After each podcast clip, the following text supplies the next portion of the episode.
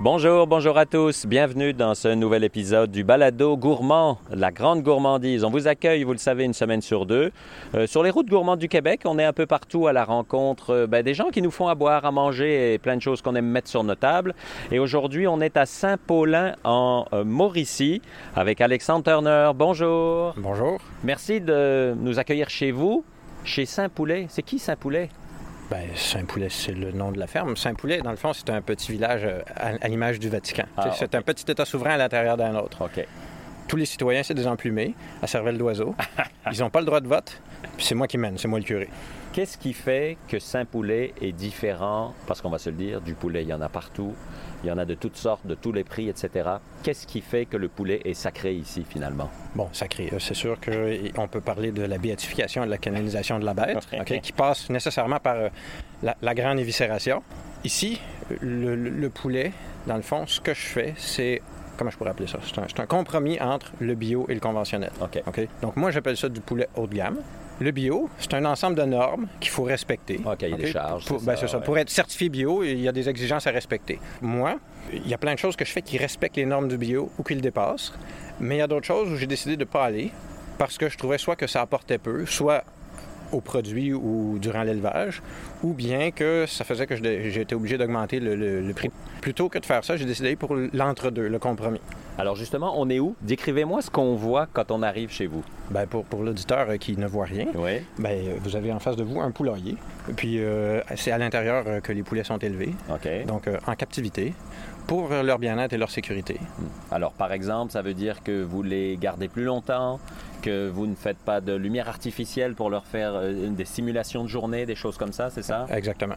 Oui. Donc un, un poulet conventionnel qu'on retrouve en épicerie, qui fait à peu près un peu en bas de 2 kg, on va dire 1,8. Ouais. Je pense que c'est 1,8, 1,9, là, ça tourne aux environs de ça. Ce poulet-là, généralement, vit environ 35 jours, selon les élevages, mais c'est environ, c'est la moyenne, je vous dirais. Puis euh, vivant, ça pèse 2,3, 2,4 kg. Moi, les poulets, je les garde 70 jours. Et puis le poids cible que je vise à, à l'abattage, c'est environ 4,5. OK, donc on est au-delà du double. là. La, la différence, c'est que dans des conditions d'élevage intensif conventionnel, il serait capable d'atteindre mon poids cible en 50-55 jours. Donc, il y a une différence de 15-20 jours, qui, sur un total de 70, on n'a pas à se le cacher, c'est un énorme pourcentage.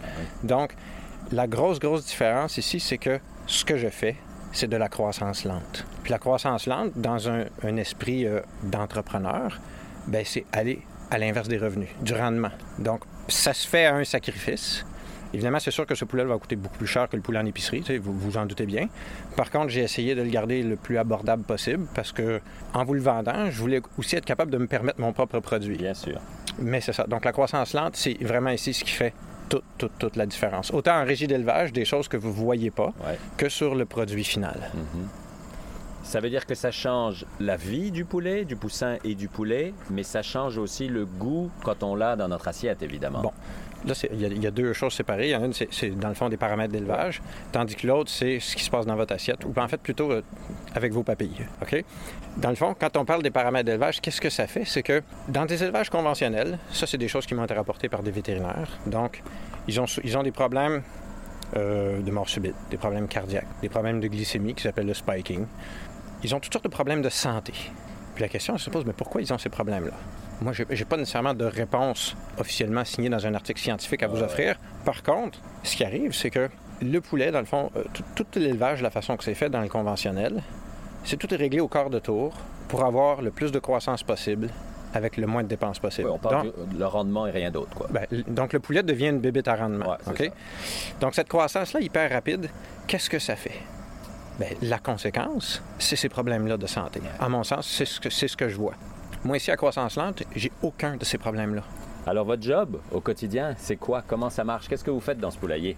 Ben, il faut surveiller les poulets. Ouais. En fait, je vous dirais, gérer une ferme, c'est une gestion d'imprévu. OK? Parce qu'on achète de l'équipement qui est parfois quand même assez sophistiqué avec les ordinateurs aujourd'hui. Et puis cet équipement-là, il est là pour gérer l'atmosphère ou les paramètres d'élevage. Parce que je peux pas être là à la... ben, en fait, j'aimerais pas ça être là à la journée longue à ajuster les ventilations en fonction de la température. Donc c'est pour ça qu'il y a un ordinateur qui le fait. Il y a des algorithmes qui font que la ventilation, euh, le flot d'air, tout ça, le chauffage, est réglé en fonction de, des sondes de température, d'humidité, de pression statique qu'il y a dans le poulailler. Donc ça, c'est une atmosphère contrôlée qui est gérée par l'ordinateur. Mais l'ordinateur est aussi intelligent ou imbécile que la personne qui l'a programmé. Donc l'ordinateur est fait pour détecter certaines choses, mais il y a d'autres choses que l'ordinateur ne détectera jamais. Il faut être là pour s'assurer qu'il n'y a rien qui se passe d'imprévu. Justement, ça peut être des malfonctions, ça peut être aussi, comme je dis, un problème que l'ordinateur ne détectera pas, puis il y a juste un être humain qui peut voir ça. Ouais. C'est à ça qu'on sert. C'est à vérifier, c'est à vérifier toutes ces choses-là. Il faut vérifier que la moulée euh, fonctionne. Il faut qu'il y ait de la moulée, que ça n'a pas bourré un endroit. Il faut vérifier que l'eau, qu'il n'y a pas de fuite d'eau, que la ventilation fonctionne. Aussi, quand on rentre dans le poulailler, c'est aussi de, de, sentir l'atmosphère. Je veux dire, eux, c'est leur milieu de vie. Moi, ouais. c'est mon milieu de travail. C'est en fonction de, de ce qu'on ressent au niveau soit des odeurs, de l'humidité, de la poussière, l'ammoniac, c'est d'ajuster la ventilation pour corriger la situation. Okay. Pour que ce soit le plus vivable possible. En fait, pour que l'atmosphère soit bien, pour que ce soit sain pour les poulets. Tantôt, vous me parliez de moulée. Là Oui. aussi, il y a quelque chose de différent dans votre moulée par rapport à tout ce qu'ils mangent partout ailleurs? Ouais. Là, je vais vous dire un chiffre qui est simplement juste illustratif, mais Ouais. qui n'est pas la réalité. Là, là, on va dire, il y a 99,9% des producteurs qui achètent leur moulée d'une meunerie. Donc, c'est une moulée qui est toute faite, qui vient avec ce que, les recettes que la meunerie fait. Moi, ici, j'ai une petite euh, meunerie sur place, donc on appelle ça une moulange. C'est ce qui me permet de faire ma moulée moi-même. Donc, en faisant ça, ben, je peux choisir les ingrédients qui vont dedans. Et puis, ce que j'ai fait, c'est que j'ai travaillé avec un nutritionniste animal pour créer des recettes sans certains ingrédients qu'on retrouve conventionnellement dans les moulées euh, traditionnelles, ouais. les moulées, les moulées, moulées d'élevage conventionnelles. Mhm. La moulée contient trois ingrédients de Ouais. base. Il y a le prémix, la source de protéines et le grain. Donc, le prémix, ça, c'est le truc technique que personne ne connaît. Ouais. Le prémix, dans le fond, c'est un ensemble de minéraux et de vitamines qui sont là pour équilibrer la diète du poulet, simplement. Ça, ça représente, dépendamment des recettes, peut-être 2 à 5% de la moulée. Ensuite, on a la source de protéines. La source de protéines, ce qui est utilisé conventionnellement, c'est les sous-produits d'origine animale. Donc, on prend les restes d'abattage, plumes, os, sang, tête, pattes, viscères, tout ça. On récupère ça pour faire de la farine de poulet. Donc, pourquoi on utilise ces produits-là? C'est une protéine qui est facilement assimilable, digestible par l'animal. Puis en plus, ben, des restes d'abattage, on s'entend que ça coûte pas cher. C'est économique. C'est ouais. économique. Ensuite, on tombe dans une autre catégorie de poulet. On l'appelle le poulet de grain végétal. Donc, ça veut dire qu'il n'y a aucun sous-produit d'origine animale dans la moulée du poulet. Moi, je tombe dans cette catégorie-là, en tout cas pour la moulée. Euh, donc, à ce moment-là, la moulée, c'est d'origine végétale. Puis la source par excellence, c'est bien sûr le soya. Et ensuite, quand on tombe dans le grain, qui est la base de l'alimentation du poulet, ben, le grain, normalement, celui qui est utilisé, c'est le maïs. Beaucoup, ouais. C'est toujours le maïs grain parce que le maïs est disponible en grande quantité, à un prix qui est généralement abordable, même après la COVID, on va dire. Moi, j'utilise ici un mélange de petites céréales, ce qui fait que ma, ma moulée est catégorisée par le nutritionniste comme étant faible en énergie, faible en calories. Le résultat de cette moulée-là, nécessairement, c'est la croissance lente dont je vous ai parlé avant. Ouais, c'est ça. Puis, selon la logique qu'on devient ce qu'on mange, ben, si tu donnes une moulée qui est différente à un animal ou à nous-mêmes, on- si on mange, on, on est le résultat de ce qu'on mange Ouais, nous oui, aussi. absolument. Donc, si tu donnes une moulée qui est différente à un animal, bien nécessairement, ce qui en ressort au bout doit être différent. C'est différent, ouais. C'est ça. Donc, ça, c'est vraiment ici, la moulée, c'est c'est vraiment ça qui, qui fait la grosse, grosse différence. Mhm. De ces choix-là, d'éliminer les ingrédients conventionnels, ça donne une moulée faible en énergie, qui donne une croissance lente, qui a un effet sur l'élevage, la santé des animaux, leur bien-être et aussi le produit final. Ensuite, il y a les paramètres d'élevage, que je suis à la lumière naturelle, la Ouais, faible ça. densité, petits élevages. euh, c'est des, petits élevages ici, là, il n'y a pas 50 000 poulets. Là Mhm. puis qu'on est euh, que c'est sans antibiotiques, préventif, sans médicaments, sans antiparasitaires. Donc c'est ça qui font qui fait en partie euh, la différence là, Du saint poulet. du saint poulet. C'est ça, c'est ça qui fait la sainteté du produit. La sainteté, oui, c'est ça. Est-ce qu'on fait le tour du propriétaire? Ben, le propriétaire voulait devant Euh, vous, je peux faire le tour si vous voulez, ça Toujours. devrait pas être très long. Donc, à gauche de nous, on a le poulailler dont vous parlez. là, on- la ventilation arrive, Oui. tout de suite on sent le bruit. là. Oui, oui, on entend effectivement. Même si c'est encore le matin, parce qu'il Ouais. est quoi, 8h15, Ouais, bon, ouais. euh, la ventilation roule pour maintenir euh, une atmosphère idéale dans le poulailler. Oui, c'est ça. Donc, ici, on a les silos où il y a les grains qui me servent à faire la moulée. Ces silos-là sont connectés à ce qui a l'air d'un autre silo, mais qui, en fait, c'est un silo en apparence, mais qui contient la petite meunerie, l'équipement pour faire la moulée. Puis elle, par la tuyauterie qu'on voit en haut, oui, oui. ça s'en va dans des... euh, on va- c'est, d'autres silos, là, on va appeler ça des bennes à mouler. Ouais. C'est là que la moulée est envoyée par soufflerie. Puis après ça, c'est rentré dans le poulailler avec euh, des vis à grains, puis ça nourrit les poulets, OK, tout simplement. tout simplement. OK. Donc, c'est, une petite installation... euh, Oui, c'est ça c'est petit, effectivement. Puis même le poulailler, on s'attend, quand on parle de poulailler, à avoir un truc énorme. C'est pas plus grand qu'une maison, là. Non, non. c'est euh, essentiellement, euh, je pense que c'est à peu près quoi, 10 mètres de large par l'espace d'élevage. Le poulailler est plus Oh grand, là, parce Oh qu'il y a- ouais, il y a un air de service. Oui, oui, bien sûr. Mais on a à peu près 10 mètres de large par, pense que c'est 18 de long. OK. Donc c'est pas, c'est pas énorme. Puis dedans, donc vous avez vos poulets. Exactement. C'est là qu'on va? Vous suivez le guide? Oui, c'est ça. Puis l'équipe, est-ce que vous êtes tout seul? Le Saint-Poulet, c'est l'œuvre Le d'un seul homme. Saint-Poulet, c'est un seul homme? C'est l'œuvre d'un seul homme. Ouais, Donc là, il ne faut pas que vous soyez malade, là. faut pas. Vous n'avez pas le droit. J'ai pas le droit. Les poulets non plus. Les poulets non plus, ouais, c'est ça. Ça, c'est l'endroit où finalement, puis on le voit, c'est écrit Saint-Poulet, Ouais. où on peut acheter vos produits, c'est ça? C'est aussi simple que ça? Ben, en tout cas, c'est c'est le point de vente à la ferme. Ouais. J'ai aussi trois détaillants dans la région. Ouais. Donc, il y a la Petite Meunière au Cap-de-la-Madeleine, il y a Sensé euh, épicerie spécialisée au Shawinigan, Ouais. et il y a Granovrac à Sainte-Tech.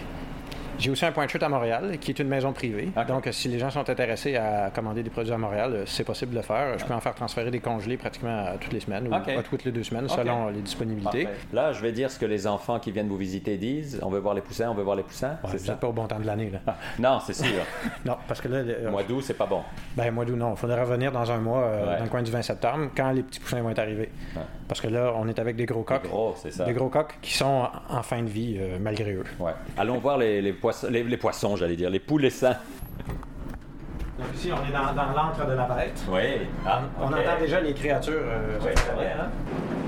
Donc, euh, on a les poulets, ils sont ici dans leur environnement. Et puis, euh, ouais, ils ont de la place pour faire leur combat de coq. Ouais. Comme vous voyez, c'est pas blanc à la grandeur du plancher. Non. Il reste encore de Ah oui, il y a de la l'espace. place. C'est ça. Donc, ça, c'est ça, c'est le concept de faible densité. OK. C'est-à-dire qu'il y a beaucoup moins de poulets dans, le- dans un espace donné.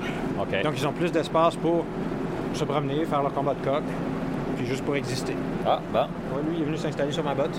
Ouais, c'est original. Un ami. Comme quoi, lui, il est pas peureux. là. Non, lui, il n'a pas peur. C'est ouais, très, euh, très lumière naturelle, hein, comme Ouais. vous disiez. Ouais, oui, c'est vraiment euh, des belles grandes fenêtres qui permettent d'avoir la lumière naturelle. Suis surpris, c'est qu'ils ne sont pas peureux du tout, du tout. Là. Ils sont autour de nous, on est à quelques centimètres d'eux, ils viennent nous voir. Ils... Ouais, il essaie de manger nos bottes. Oui, c'est ça. C'est Ouais. vraiment pas farouche. Hein? Non, non, non. Ben, le poulet, les poussins, c'est la même chose. Même si on est des géants comparés à eux. Ben oui. C'est sûr, au départ, il y a la peur.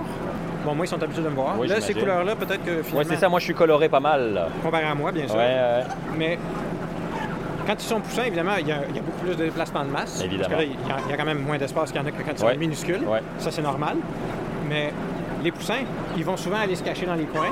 Si on reste là, tranquille, c'est comme si on devenait un meuble. Ouais, on ça. fait partie de la place. On n'existe plus, là. Après la peur, c'est la curiosité qui s'installe. Ah, c'est quoi ça? C'est qui ça? OK. Tu sais, ou c'est- Puis évidemment, dès qu'il y a quelque chose de brillant, comme les petits anneaux de métal après nos hein, ces petits anneaux-là ici, bon, ben, ça, ça les attire parce que ça brille.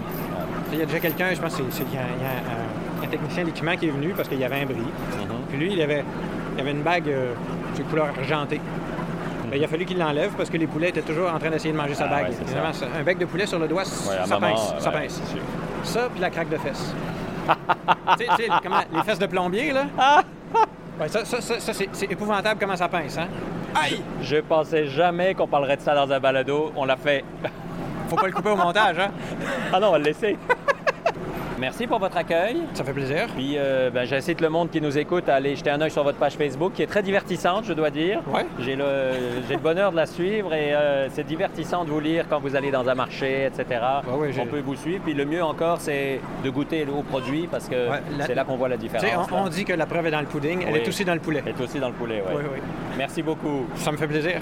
Et à vous qui nous écoutez, bien sûr, on se retrouve dans 15 jours pour un nouveau balado sur les routes gourmandes du Québec. Et n'oubliez pas d'ici là, mangez Bye bye tout le monde.